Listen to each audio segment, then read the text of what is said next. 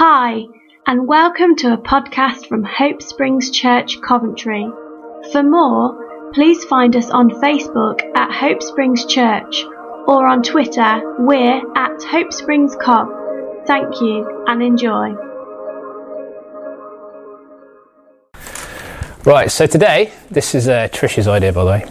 Um, we're starting a new kind of mini series about just telling the stories of uh, people that will encourage us. Uh, and we kind of split it up by, I guess, disciplines or devotional usage. So I think one is going to be the Bible, which I'm talking about today. Uh, one's going to be prayer, and one's going to be sort of mission orientated. And then when I started getting into it, I thought actually, rather than telling the story of somebody about the Bible, in terms of I could have picked one of my great heroes, Brother Andrew, God's smuggler to uh, you know, God's smuggler of the Bible.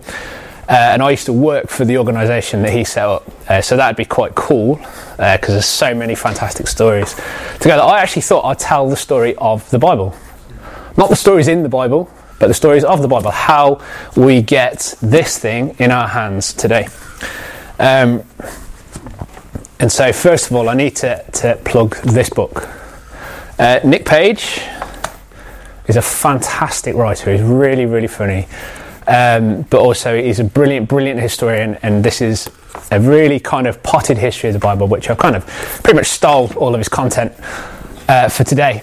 Um, and it also points you towards more sort of vigorous and, and, and, dense works as well, more, more history of the Christian faith. But it's a really, really interesting read if you've ever got the time to sort of plough through that.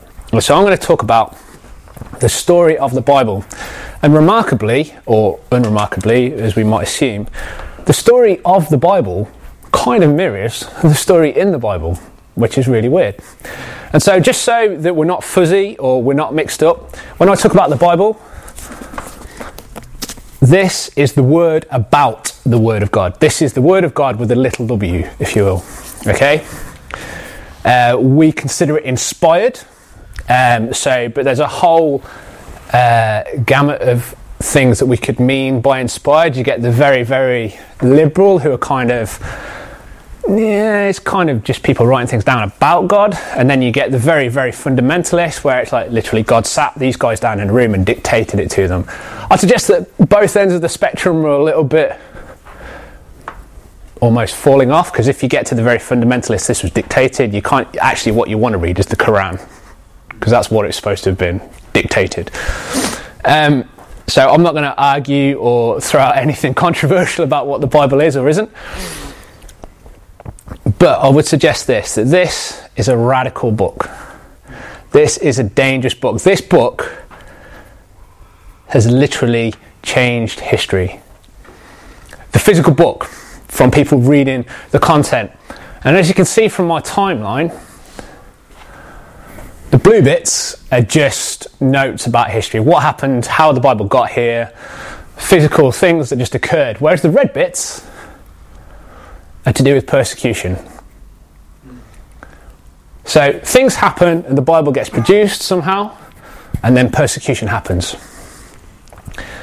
As, you might have seen me post this on Facebook as I was thinking about it, as a white male European, I am in the top 1% in this world. The top 1% in terms of economics, and the top 1% in terms of privilege. I earn more than $2 a day. So that automatically puts me in the top 1% of the wealthiest people on this planet. In this room, we could be more into the, the 0.0001%, or we could be more near the sort of 0.99% in terms of wealth. So, by white European standards, and I say white deliberately, um, by white European standards, you know, we may feel poorer or richer according to what's around us. But in the world today, I would be in the top 1%. I say white because white tends to subjugate in history. So, white Europeans, if you think about the conquests of South America, if you think about the conquests of America, the conquests of Africa, white. I say male because males tend to subjugate. Okay, and I say European because generally that's where the drivers of some sort of evolution of society has come from. So you think of how, you know, America, South America, and all these things. So I love the Bible. But when I read this book, I should approach it with some sense of trepidation. Because as somebody in the top 1%, this book has some very, very hard things for me to read. But the problem is, I've become so familiar with it that they no longer become difficult things to read. What do I do when I have a roof over my head? I have literally a hospital about a mile away from my house. I have running water, I have electricity, I have a car, I have a steady income, I have a pension. What do I do when Jesus says something like, Foxes have holes, but the Son of Man has nowhere to live? What do I do when Jesus says something like, Go and sell all of your possessions and give your money to the poor?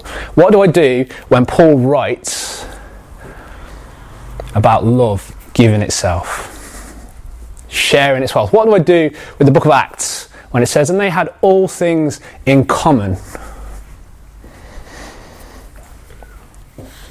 Challenging. But somehow we've nullified that. And what we have made the Bible say is that some people are in and some people are out. We've said that the kingdom of God isn't for all, even though Jesus, it says Jesus, so God so loved the world. So instead of glibly approaching the Bible, I should probably pause, take a deep breath, and ask myself, do I really want to engage with this text? So there's a somber starter for 10. So today, I am going to talk about the history of this physical book because I think the history of the Bible is fascinating and compelling and beautiful. Okay, and my aim is to get us to shift from that kind of Sunday school unreading reading of the Bible. Eugene Peterson, in his book, Eat This Book, it's called, talks about his little nephew who was about three after he got confirmed, he got given a Bible and he sat there on a park bench reading it. But obviously, he couldn't read it. So his nana said to him, What are you doing? And he says, Oh, I'm reading the Bible. And it's a powerful image of how we approach it. He couldn't read it, but he said he was reading He was flicking the pages and glancing over the words, but not reading it. And so, what I want us to shift us from is, is that kind of blind, just kind of, I know this story, I know this story, I'm familiar with this story, I know the story of the Good Samaritan, I know the story of the prodigal son. And actually let it pop off the page and explode and just hit us right in the face for all of the dynamic and subversive text that it really is. This book has changed the world. It literally has changed the world, as you will come and see. And what I want us to move from is that kind of really staid and steady, nice, it's a lovely book this is a conformist book. This is a book that tells me to step into line. You know, oftentimes church is so um, associated with being the conformity, living by rules, doing what we're told. We're the nice people in society. We're the um, really kind of vanilla guys in the middle of the road. You know, like we're not uh, radical in any way. But I suggest that uh, there's a brilliant quote in Nick Page's book where he says, What can start in a Bible study can end in revolution.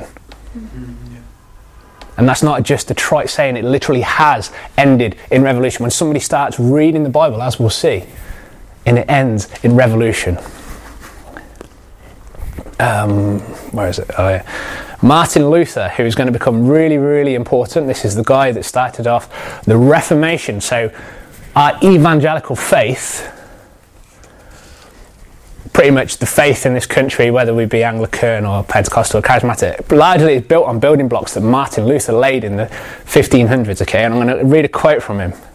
He's not a great guy, by the way. He might sound like he's awesome, but um, Nazism drew on some of his teachings to to develop its ideas. So just to throw that out there. Right, I'm going to read a quote by him, and I want you guys to turn in your physical Bibles, if you can read it. Oh, that's an interlinear as well. Uh, to John five. Martin Luther says this about the Bible There are some who have little regard for the Old Testament, they think of it as a book that was given to the Jewish people only and is now out of date, containing only stories of past times, which is sometimes how we treat the New Testament as well. You know, it's a book given to some guys early on. It's a bit out of date, a bit funky. Let's let's you know do something new. Let, let's let's rethink the message. Let's rethink the context. But Christ says in John five. So this is at the end of John five. It's verse 46. Search the scriptures, for it is they that bear witness to me. The scriptures of the Old Testament are not to be despised, but diligently read. Therefore, dismiss your own opinions, feelings, and think of the scripture as the loftiest and noblest of holy things, as the richest of minds which you can never which can never be sufficiently explored, in order that you may find that divine wisdom which God here lays before you in such simple guise as to quench all pride. Here you will find the swaddling cloths and the manger in which Christ lies. Simple and lowly are these swaddling cloths, but dear is the treasure that lies within them. So he's talking about the Old Testament, how we can discover Jesus in the Old Testament. There's a brilliant line in it which says, Put off your own opinions. So often we come to the Bible with our own agenda. Um, we look to it to say the things that we want it to say. Famously, King James, so there's a King James version here, he removed the word tyrant from the Bible because King James believed in the divine authority of kings. So, Pharaoh, the, the really rubbish kings of Israel, they could not be called tyrants. Jesus could not talk about tyrants in Mark 10 as in how worldly rulers rule over each other. He had to, he removed the word tyrant because if you believe in the divine right for kings, you cannot question the king whether they are good or bad. So he removed the word tyrant. He also changed the, the, the name Jacob to James, which is why we've got the book of James in the New Testament. That dude was called Jacob. The name James didn't come along for another six or seven hundred years. so the idea is remove your preconceived ideas. And, and the thing is, like, we think, well, you know, the Catholic Church did that, and we'll come on to like the words things like penance, charity, church. These words started wars.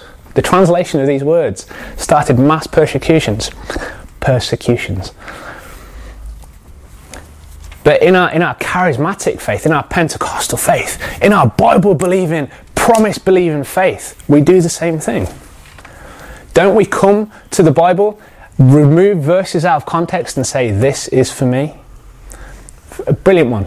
Jeremiah 29, was it Jeremiah 29 11? Mm-hmm. For I know the plans I have for you to build a prosperous future, whatever. You know, that was spoken to a people, not an individual, a people group in exile. And the promise was to bring them back from exile. The promise is fulfilled in Christ because we are on a new exile. We're, we're in a new exile and we're on a new exodus. And it's not a tangible, um, quantifiable thing in terms of wealth. It's nothing to do with accumulating wealth or things or stuff or fame. It's about being brought into the kingdom. And being brought into the kingdom is never about what you accumulate, it's about what you give away. And so we appropriate the Bible to fulfill what we want to believe. But instead, I dare you, I double dare you, to read this book with the lenses off. And then go find out about things. Use Wikipedia if you have to. What is it about Samaritans? Why did Jesus bother going to the woman in Tyre? Why does he call her a Canaanite? A term that by the time of Jesus hasn't been used in 500 years. Why? And I'm not even going to answer that question. I'm going to let you go find out about it. And what I'm driving at is, is this beautiful idea that the, the, the, Jewish rabbis have of Haggah. Say that with me Haggah. it feels like you're clearing your throat, doesn't it? um, and, and, it's this word meditate. So you'll find it in the Bible, and it, um, so in the Psalms especially, you, will see this word hagah, and it's translated as meditate. But really, it's, uh, it's almost like one of those onomatopoeic words. And it's literally the sound of, of, of, of, of a predatory animal chewing over its prey. You know, so I don't know if you've got dogs. Has anybody got dogs here? I remember the Jenkins dog, Milo. Big, dumb thing it was. But when you used to give it like a bone or a chew toy, you could hear it go. That sound of, ruminating, of chewing over. Come to the Bible and mull it over, chew it over. Don't just fly through it. I mean, I'm, I'm the worst for this. Like, just kind of blitzing through texts. You know, I read like all the time, and so oftentimes I just rattle through things without letting them settle or challenge me. Take time, remove the lenses, read it for what it says, not what you want it to say. You know, so uh, another classic example is Hebrews 11, where we like this, this hall of faith. Look at these guys. Abraham, yeah, he believed he was like really old and he still had a kid, and, and his wife, she was really old and they had a kid. And uh, let's just gloss over the end where it talks about people getting sawn in half and killed, but they had faith. How could they have had faith if they got burnt to death? Surely faith would have delivered them. But faith is the fidelity that saw them bear that for the kingdom. And so when it says others, that word others in about Hebrew 11:23 is a challenge and then kind of we just switch off after that because they're not the great and glorious faith-filled generals of, of our history. These are the losers. These are the people that died. They're not supposed to die. They're supposed to live and have a glorious testimony. Think of it as if your mind is a balloon.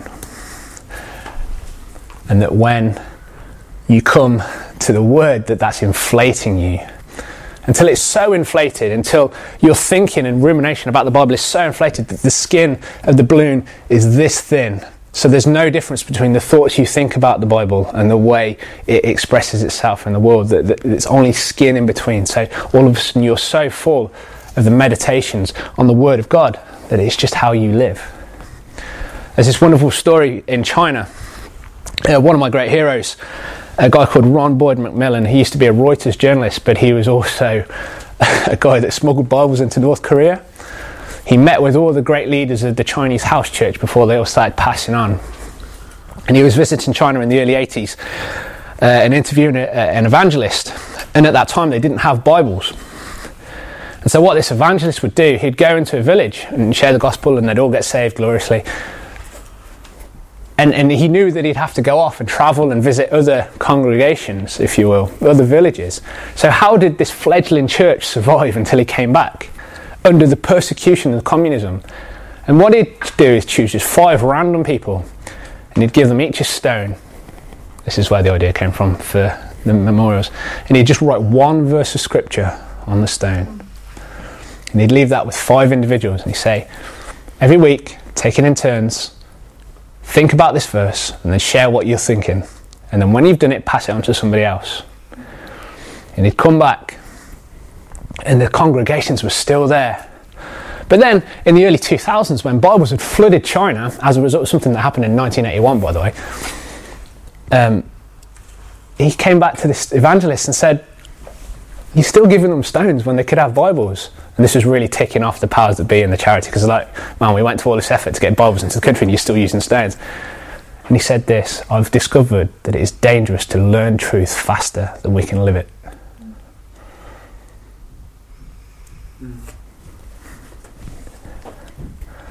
And that's where it all comes down to how we live what we read. And you'll find that these red lines, these are people that lived what they read.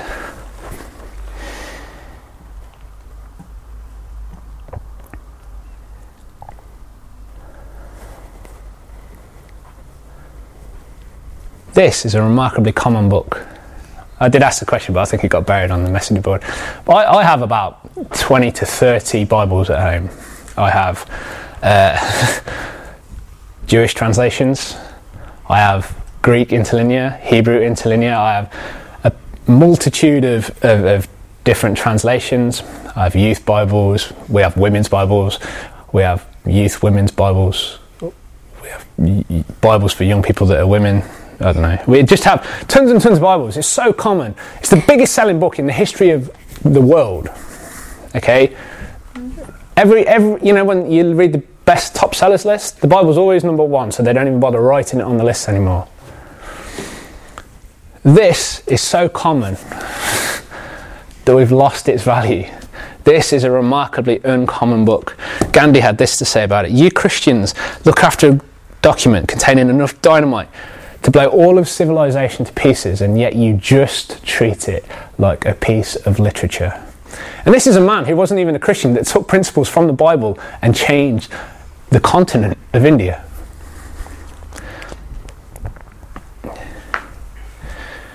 Unfortunately, the Bible has been used to validate powers. This, this book is so subversive. Okay, we think of it as a divine PR communication. Our oh, God is great, our God is awesome. He is so high and lifted up. He is the one high God.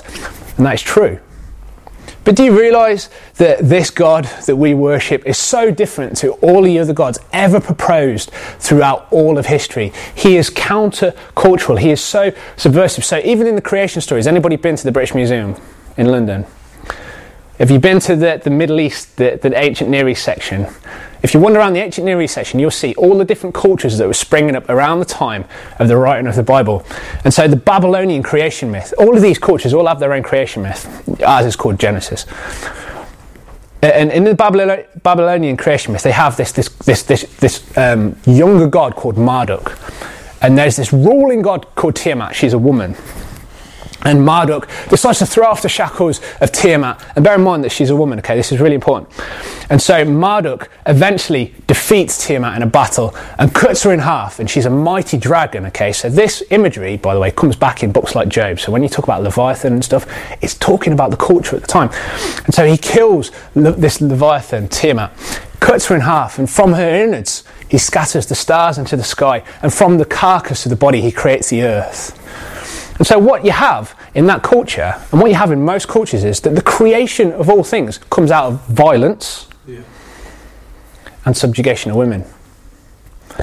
So, when you have Genesis 1 1, in the beginning, God created the heavens and the earth. The earth was formless and void, but He hovered over it. He spoke, Let there be light. And even in those two verses, there's no chaos, there's order. There's no violence, there's just speaking. There's no subjugation of women, but you have a God that refers to himself in the divine feminine. From verse 1 1, it is subversive.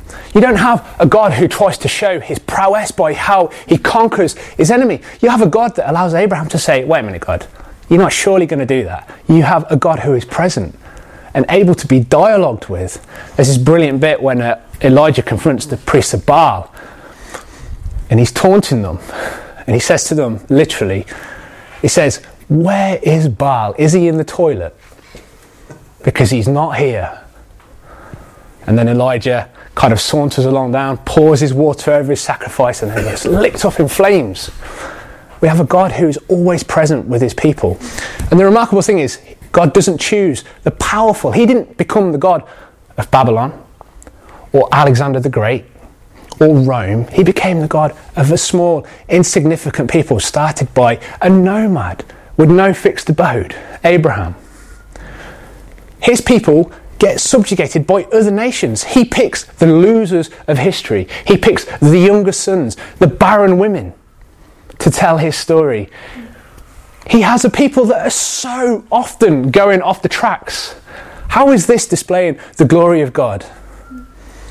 God, you've picked the losers. We are nothing compared to the Greek Empire or the Roman Empire or the Syrian Empire or the Babylonian Empire. We are the losers. We're always on the losing side. And the book culminates with Jesus Christ, the one who was born in a stable, and the witnesses he chose. He chose the foreigners, the women, the poor, the rogues to testify. When he gets risen again, who's the first person that sees him? A woman. In the culture of the day, that's unheard of. Women didn't even have voting rights. And when we come on to the suffragette movement, the Bible is also instrumental in that.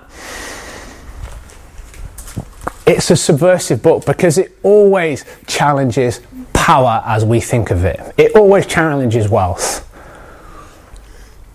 It's written in subversive language. You know, when we say, um, Jesus is Lord and Saviour? You know what Caesar was called at that time? Lord and Saviour.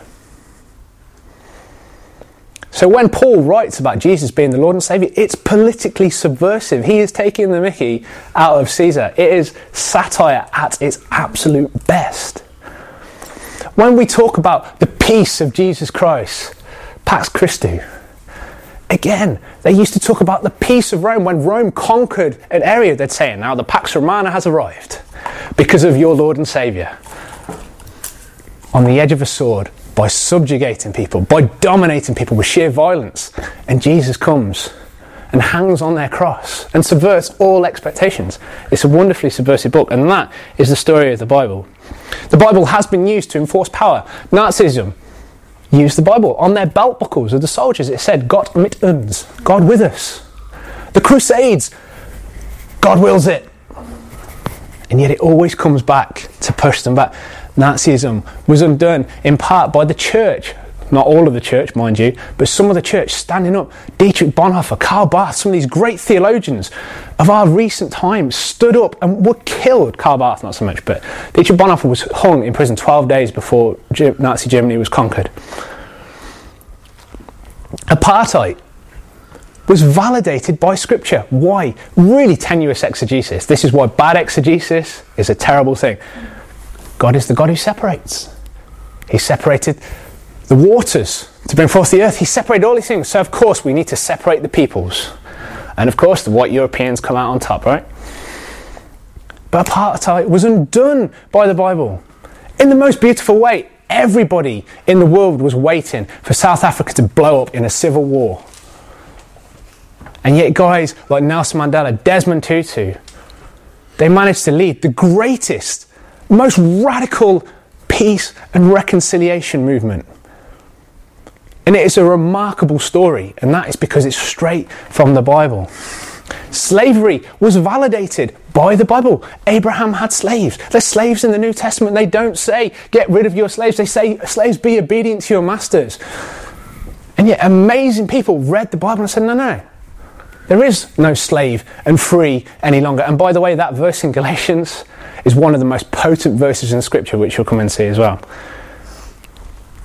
It's a radical book. So, let's work through it. Jesus was born about 4 BC. Okay, so we've even got our calendars wrong, by the way, but that was probably about time. Uh, you can date that by when Herod the Great was in power, because he died in 4 BC, and yet he's talked about in relation to Jesus' birth, so Jesus couldn't be born in naught, could he? Um, AD 48, that's when the New Testament writing began. Before that, it was oral testimony. And before we get all like condescending and like, man, that's just really backwards, they were brilliant at remembering things. You could walk up to uh, pretty much any regular Jewish man at that time, and they'd pretty much be able to quote you chapter and verse. Well, they didn't have chapters or verses then, of the Old Testament. They knew it in their heads. They could memorize things. So Paul starts writing Galatians, earliest, or maybe like Thessalonians, one of the two. That's when the New Testament writing starts. Now, this is really key. AD 67, in the midst of writing the New Testament, Nero comes along. The great persecutions of Nero, this megalomaniac, absolutely insane. Uh, Rome burnt down, and they think Nero kind of did it himself. Um, so he needed a scapegoat, so he blamed the Christians, who are this kind of weird little fringe of society sect that nobody really knew and nobody really liked.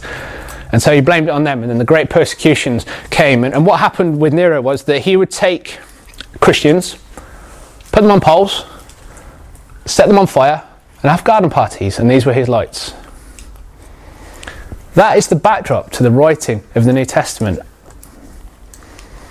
So when you think about language like the Caesar being Lord and Saviour, but somebody writing, no, no, no, no, Jesus is Lord and Saviour, we're not just talking about cute satire.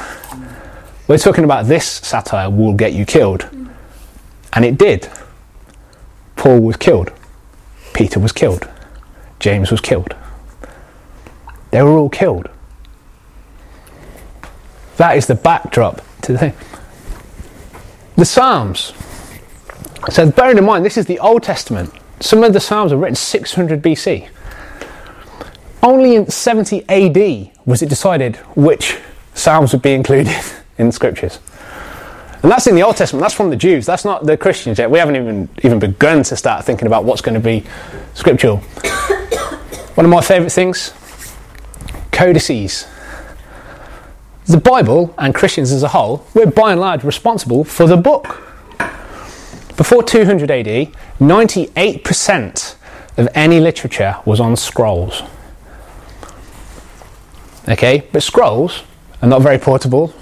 In synagogues, for example, they keep them in cupboards, and that's how they bring them out. Even today, in synagogues, they keep them in cupboards. But Christians started using this thing called codices, which is basically they'd have parchment or vellum, which is uh, animal skin scraped, and they'd make notes, and then they'd stick them together. And this was, this was the way of common people. This would be how you record transactions and trade and your shopping list and your bills or your, uh, what you're owed.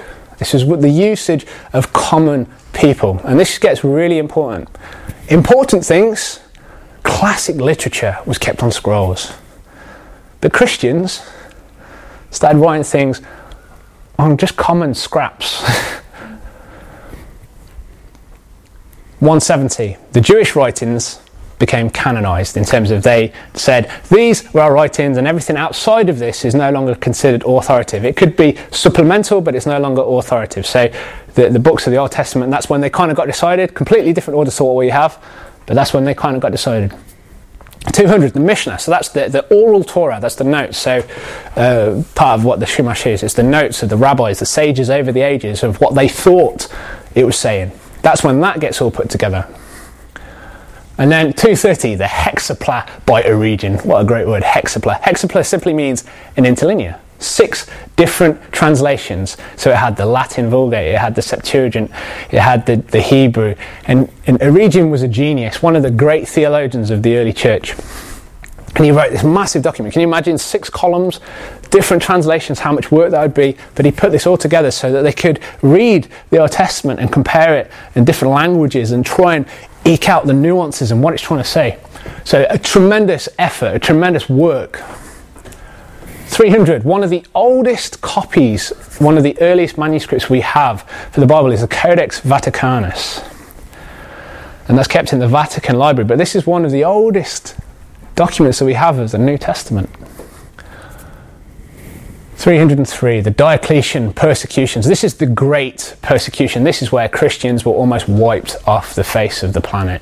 This is where you have people being thrown to wild beasts. This is where you have um, half of the Jesus Freaks book coming from this period of time in terms of all of the just hundreds, thousands of martyrs.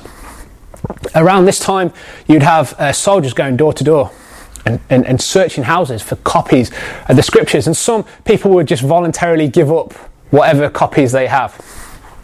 Uh, little snippets here and there, bits of letters, bits of um, Christian writings. And then some would die. They would choose to die than give up their copies of the Bible. And then later on, we'd have this thing called the Donatists. I don't know if you know your church history, but the Donatists, um, said that people who, who uh, recounted their faith or gave up their scriptures shouldn't be allowed back in the church. Um, so that's part of the Donatist movement. So that's kind of like an aloof, hey, we didn't cave. Uh, you guys shouldn't be in because you gave it up. Uh, that's where this came from. But people would die for their scriptures. But this is a really important thing. Right after the Diocletian persecution, what's called the Great Persecution, comes Constantine. And this is where everything changes for Christianity. Constantine was the Roman Empire, and he believed before a great battle that would actually see the empire come into his hands. He believed he saw a sign um, of the cross in the sky. Uh, and he swears blind that you know all of his troops saw this as well, but not one of them thought to write it down. So he sees a sign, and he, and he hears God say to him audibly, "In this sign, go and conquer." So Constantine was an emperor he feels that he's been endorsed by the God of the Christians. So he goes and wins this battle, and then he decides to make the entire empire Christian. So Christianity has gone from being those on the underside of power, those on the underside of the boot of power, on the fringes, pushed out, persecuted because of their beliefs, and then all of a sudden it becomes the state sponsored religion. And this is a massive shift because all of a sudden, this book, which is all about those on the underside of power, all about those on the fringes of power, all about the losers, the ones that get crushed by Pharaoh, the ones that need to be rescued by God. All of a sudden, they're in the pocket of Pharaoh.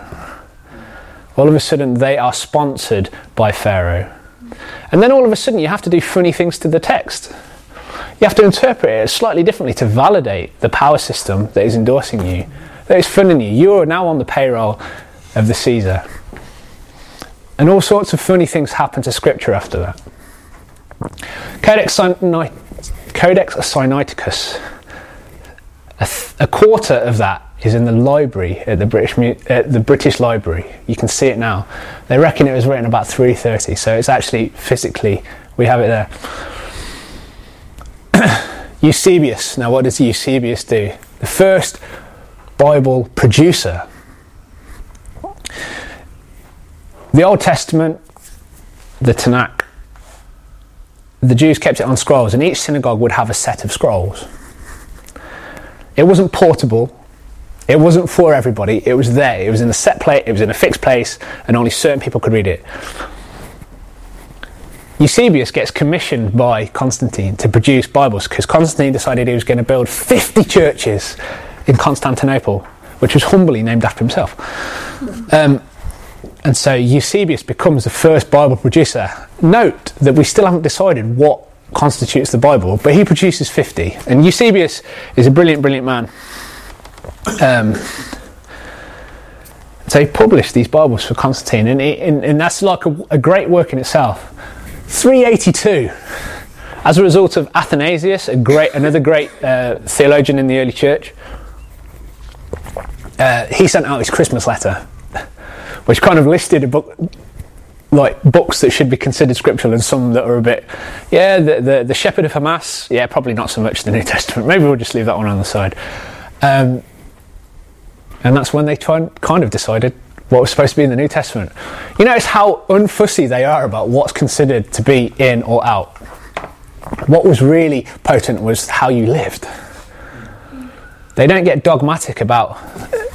Yeah, some people read the, the, the works of one Clement. Some people don't. You know what? Revelation probably would never have made it. Because that was always a book. Even now, in the Eastern Orthodox Church, I, I think in the Anglican Church as well, they don't read from the book of Revelation in the lectionary because it's still considered a little bit. Ooh. So, nearly 400 years after Jesus, they've kind of decided what might be in there about him. Priscillian, the, the Bishop of Avila, he, um, he read the Bible and he decided that the Bible encouraged virtues of humility, of self discipline, um, of kind of eschewing earthly wealth and honour. Uh, so what they did was they fabricated charges of heresy against him and had him killed. Because now you are on the payroll of the empire and you start to get these bishops that are very wealthy and doing very well from the system. you can't have a guy saying, wait a minute, this sort of living isn't how Paul the Apostle spoke about. This isn't what Jesus did. So they had him killed. And that is going to be a very common theme where people making money are in power, have influence, are using this to say something, and then you get guys cropping up occasionally saying, not so sure about that. And then all of a sudden, that person gets killed, and this happens a lot. Okay, Codex Alexandrinus, that one you can kind of read it in my scratchy handwriting. That's also in the British Library. Another one of our early manuscripts. Then we jump 400 odd years and printing. So, up until this point, people have been writing the Bible. I remember a, a youth weekend we did, joint effort between Open Doors, who are responsible for smuggling the Bible into China, and Wycliffe, Bible translators we had a youth weekend, so we made the young people try and write out the New Testament. And so every quiet moment they're there scribbling it down. And it took them an entire weekend, and about like 30 kids managed to create the New Testament in handwriting. 30 kids, not just one bloke trying to write it all out. And by the way, can you imagine how many mistakes you'd get if you're copying from a text? Yeah. So printing is invented in China. It doesn't have a massive impact until a little bit later. So now we have um, the Waldensians, founded by a guy called Peter Valdes or Waldo in Lyon. And he read the Bible and took Jesus at his word. Stupid bloke. so he was quite wealthy, he was a bit of a tradesman. And um, he sold all of his possessions and gave it all to the poor. Well, surely that bit of the Bible's got to be metaphorical, right? Um, and he went preaching the truths that he read in the Bible, uh, condemning the idea of worshipping relics, uh, condemning the idea of holy water, uh, the pointlessness of pilgrimage. Where's that in the Bible? Um, saying that only prayer in church was valid prayer. He said, no, that's a load of nonsense. You know, Jesus prayed on top of mountains. And, and, he said that preachers of the gospel, people who were responsible for the gospel, uh, needed no temporal offices or dignities. They shouldn't take titles or pay. And he rejected what he saw in the Roman Catholic Church, the idolatries that he saw there. And um, a group of people sprung up around this teaching, the Waldensians. And of course, they were hunted mercilessly and wiped out by the church. In 1190, then, the Pope, I think he's called, yeah, fantastically called, Pope Innocent III. He declared that reading the Bible for common people should probably be outlawed because people get too excited when they read Scripture. So only authorised people can read the Scripture. In the 1200s, um, we get the Beguines movement. I know this is really radical. This is a bunch of women and, and they believed in this ecstatic sort of mystical experience of the Christ. And these were commoners. They lived like nuns, but they didn't go into nunneries.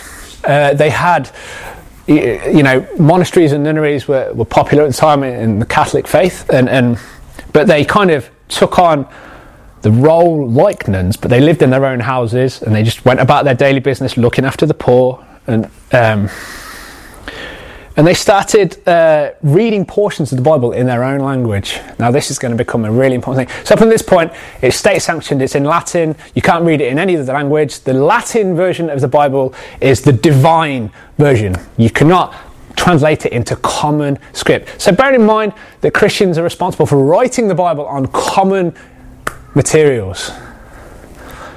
Beautifully, the scholars translating the Bible, so early scholars translating it, they would, they would they would ridicule Matthew, Mark, Luke, John, Paul for their poor language. This is the language of commoners. This is too rough and vulgar to, trans- to transmit the Word of God. And yet, the Bible is a common book written on common materials in common words by common people. And yet, by this point, it's written in Latin. It's in giant tomes. No one else could read it but the special people. And so these, these Beguine women were reading portions of the scripture in their own language. And so, of course, they were declared heretics and killed. You notice in a common theme about how the Bible works here.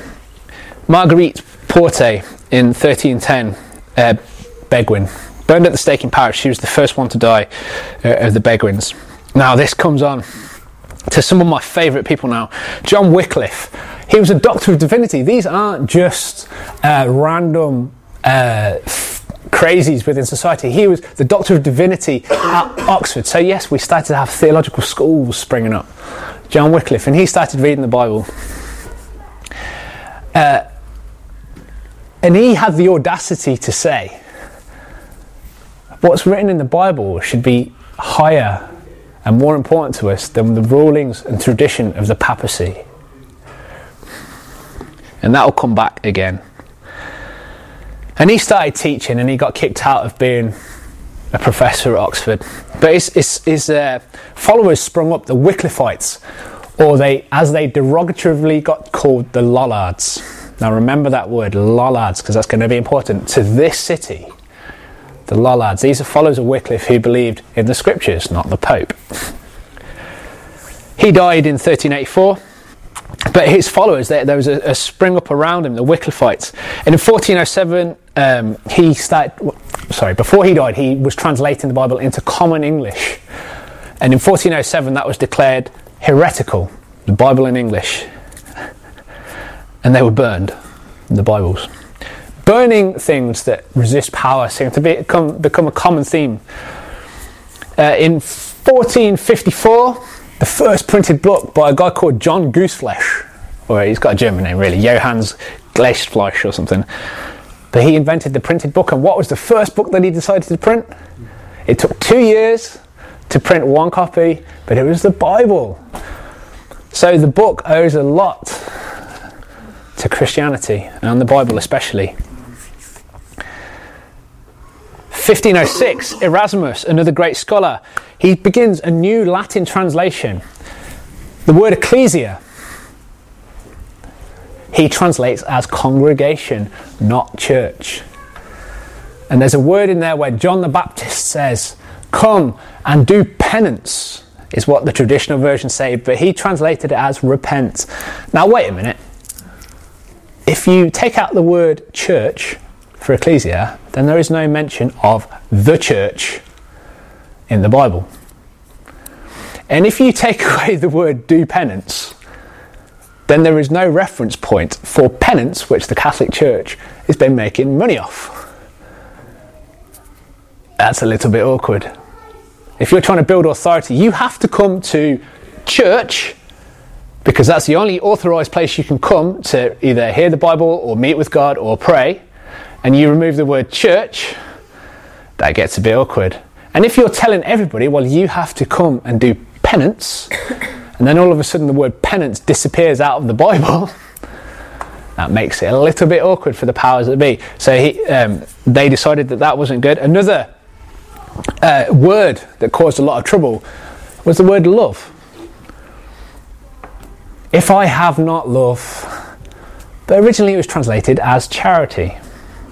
And the church took it upon itself to enforce charity.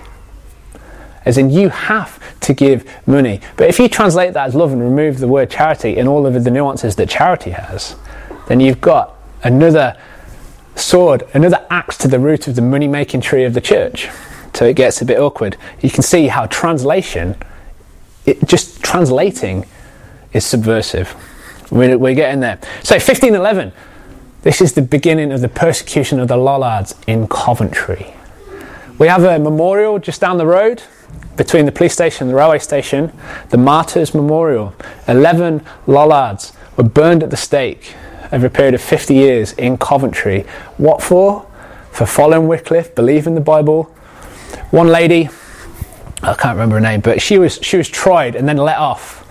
But they searched her and they found sewn into the hem of her garments the Lord's Prayer in English, which she was teaching her children, the Ten Commandments in English, and the Apostles' Creed.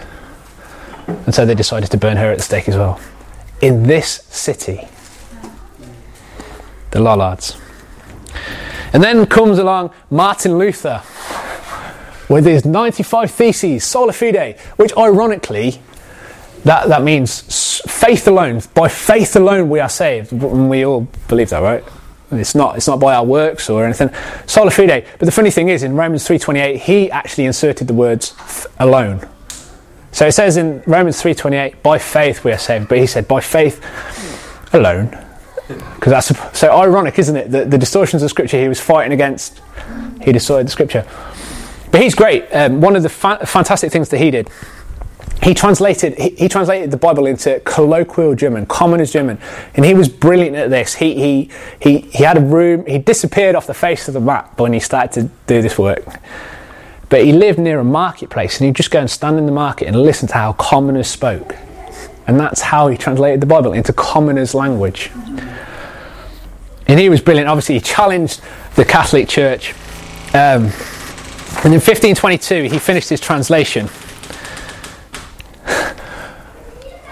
And this was a work of genius. He brought the word back to the people. And he kickstarted all sorts of things all over Europe because of his challenge to, to the Roman papacy, Roman, Roman Catholic papacy. In 1525, inspired by what they'd read in the Bible, peasants began reading the Bible and questioning power for themselves. And then we have the Great uh, Peasants' War, in which 100,000 peasants were slaughtered on the basis of uprising against why, why is there this class system? Because of the Bible. Now, William Tyndale. This guy is a genius. So he started again, he was another scholar, and he started translating the New Testament. And he got exiled, so he ran away to Europe to carry on his translation, and he started getting translations back into England, being smuggled in. So Bibles being smuggled into this country in barrels of hay through tradesmen and everything. And the funny thing was, the church found out about it, so they managed to buy up at a grossly inflated price all of these Bibles, and they had a mass book burning uh, and there's so many ironies about what went on, but they burnt the books, but it made people uncomfortable because, wait a minute, they're still burning the word of God, right? So all of a sudden, the seeds of doubt are placed in the mass populace. But because the price that the church paid for all these Bibles, it funded Tyndale to do a better, new revised version with more copies. How I just it's just genius. Uh, in 1527, um, Anabaptism begins based on what they read in the Bible. These are pacifist, non-violence. This is where we get church traditions such as the Amish and the Mennonites today. Uh, non-violence. That's when they begin, and they are subjected to a mass persecution. Anabaptist means that um, baptized again. So basically, everybody uh, in Christian Europe was baptized when they were a child but they said, no, people have to be baptized when they can make a definitive decision, so you have to be baptized again. And the church didn't like this, and loads of them got killed and all sorts of um, persecutions and everything. So, Tyndale. And then we're back to 1530. Thomas Hitton found in possession of uh, Bibles burned at stake. Richard Bayfield, also found with Tyndale Bibles burned at the stake. John Bainfield, found with Tyndale Bibles burned at the stake. and then another irony that the English crown decides that we need an English Bible. So what do they do? They translate it using Tyndale's Bible translation. So the first state version of the Bible. Eventually, Tyndale is caught as he flees across Europe. He's strangled in prison because he's so popular rather than being burnt at the stake alive.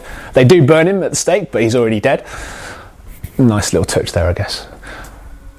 And then 19, uh, 1539, the Great Bible, and it was a great Bible. A very large thing that they'd keep chained in a church. Very heavy, very not popular to carry around with you. It was supposed to be locked down in one place under supervision. This Bible is dangerous, and we can only have you reading it supervised. Mary, Mary Bloody Mary comes along. And she outlawed the reading of the Bible by the public. She also burnt and killed a lot of Protestants in the country because she was Catholic, famously.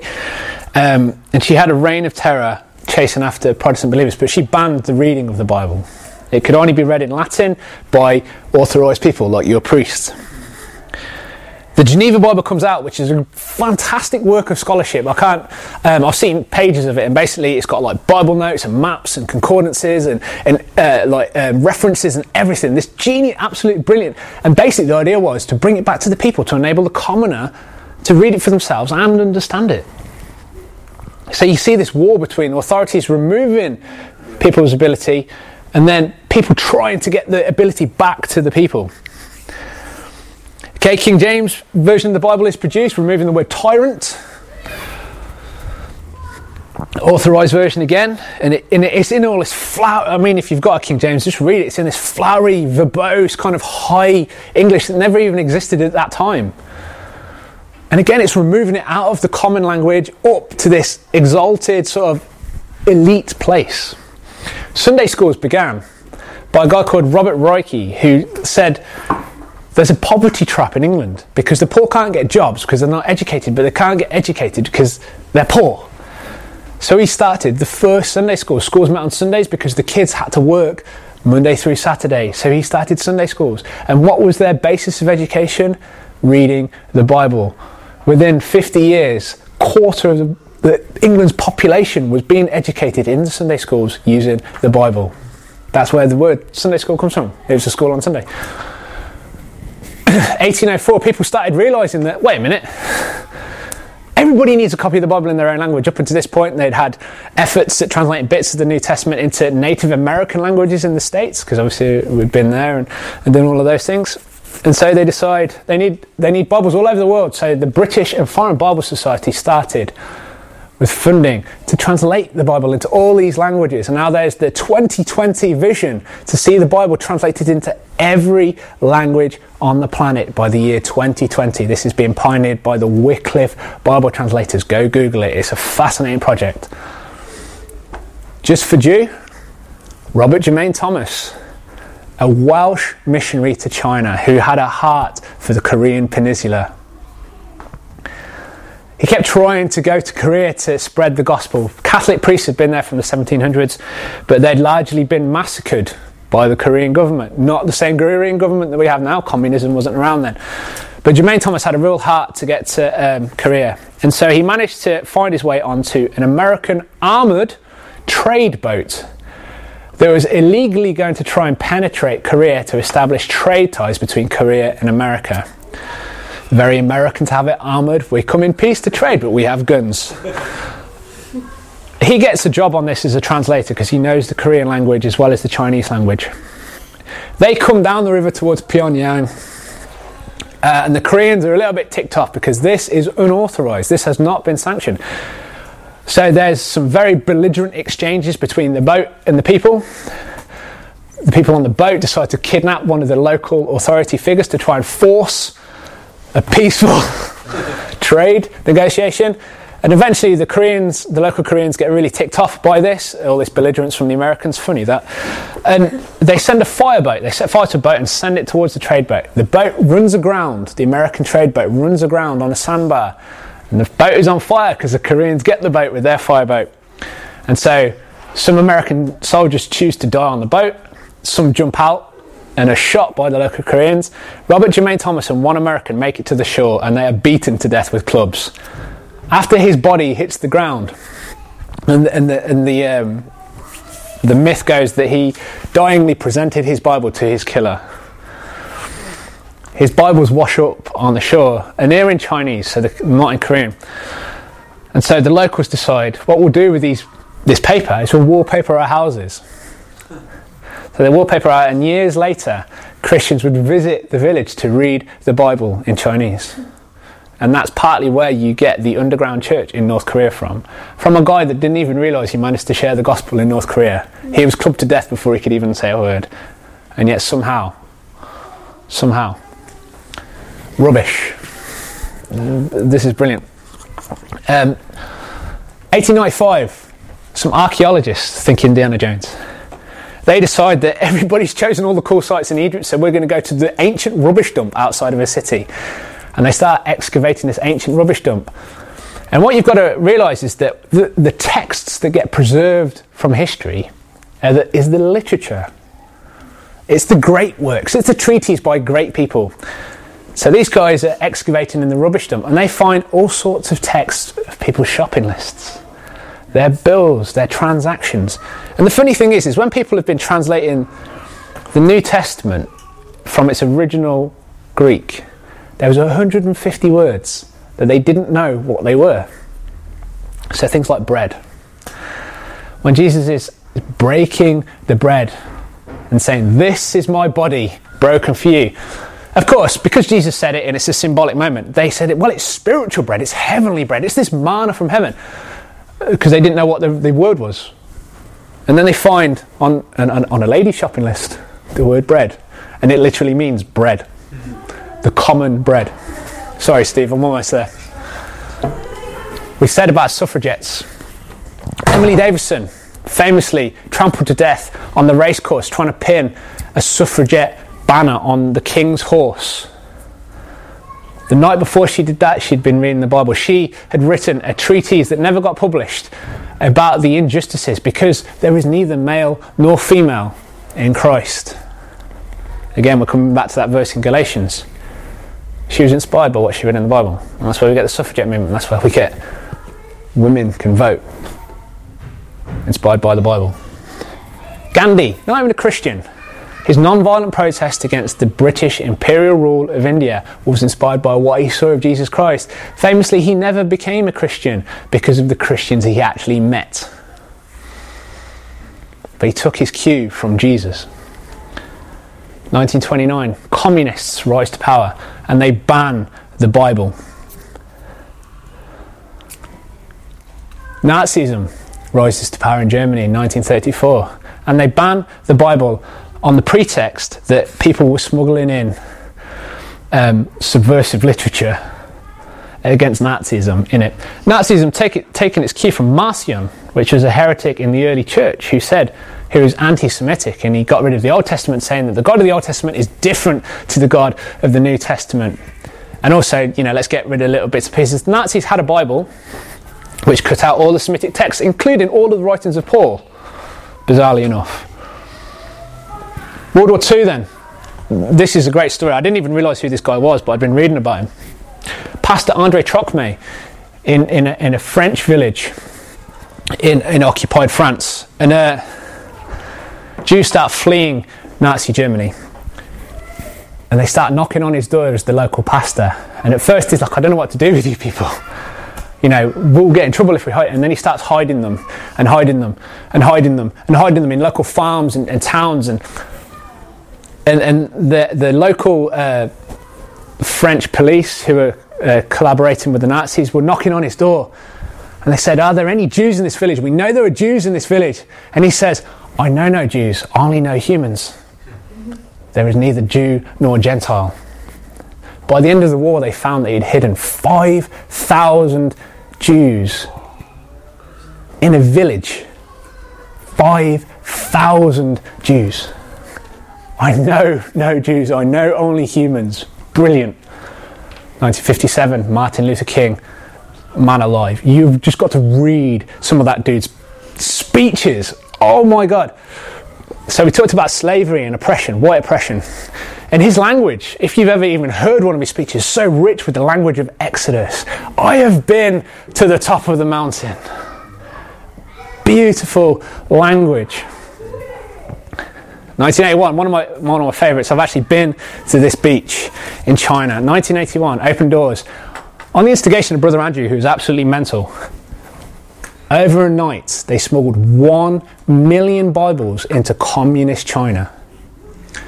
One million Bibles. This is proper James Bond stuff, right? What they did is they got a tanker, a boat, and they sailed it to a peninsula in China, but the boat was specially designed to sink and the Bibles were wrapped in packs, that were kind of bubble wrap, so they'd float. So what they did is they sailed the boat towards the peninsula. They sunk the deck of the boat so that the Bibles could be floated off and taken by powered dinghies to the shore. They'd organised with the house church network to be at this beach at this specific time.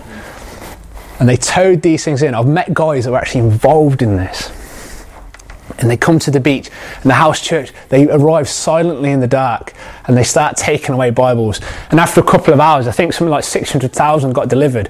And then all of a sudden the chinese uh, secret police kind of came and disrupted the beach. It's just genius and, and so these people are running away with their Bibles and hiding them, and, and the local villages, the Chinese uh, police are finding them. And there's a famous case where they arrived in one village and they found all the Bibles and they threw it in the, the, the village latrine, in the toilet, in the cesspit. And then, under the cover of darkness, the next night, people, villagers, climbed into the cesspit and rescued the Bibles. And they cleaned them, lovingly cleaned these texts, and they sprayed them with perfume and they still exist. The perfume Bibles. People still have copies of these most prized possessions, the perfume Bibles. And then uh, there's all there's so many cool stories about uh, per, uh, the Bible in persecuted countries. Me, I became a Christian. Uh, I got given a um, Gideon New Testament when I was at school. I Don't know if they still do that in assemblies. I got given one. Um, and then about four years after getting given it, I decided to read it. Brilliantly, the reason why I started reading it was because I'd been reading The Omen. You know, the book about the Antichrist, Damien? And it had quotes from the New Testament in it, so I wanted to see if he was quoting it right. the nerd that I am. So I read the New Testament, and I was with my friend um, David Jenkins. I used to walk to school with him, and I knew he was a Christian, so every day I'd be reading the Bible at night, and then I'd ask him questions all the way to school and all the way back, and then occasionally when I went to their house, you know, on a Saturday or whatever, I'd, I'd just buzz in with questions from the New Testament. And over a period of about six months, I became a Christian after being convinced by the New Testament. And so you see, the history of the Bible isn't the history of power of authority, of domination. Power, authority, and domination have tried, but somehow the text of the Bible always pushes back. And I would suggest the reason is this is that because the text of the Bible points us to Christ, who always pushes back against authority and power. And Jesus Christ is God. In the Old Testament, we see who always pushes back against the misappropriation of power, of coercive violence. And so I encourage you this is a dangerous and subversive book. If you read it and don't feel challenged or feel the urge to be dangerous and subversive, then I'd suggest you need to read it slower and read it again. Done.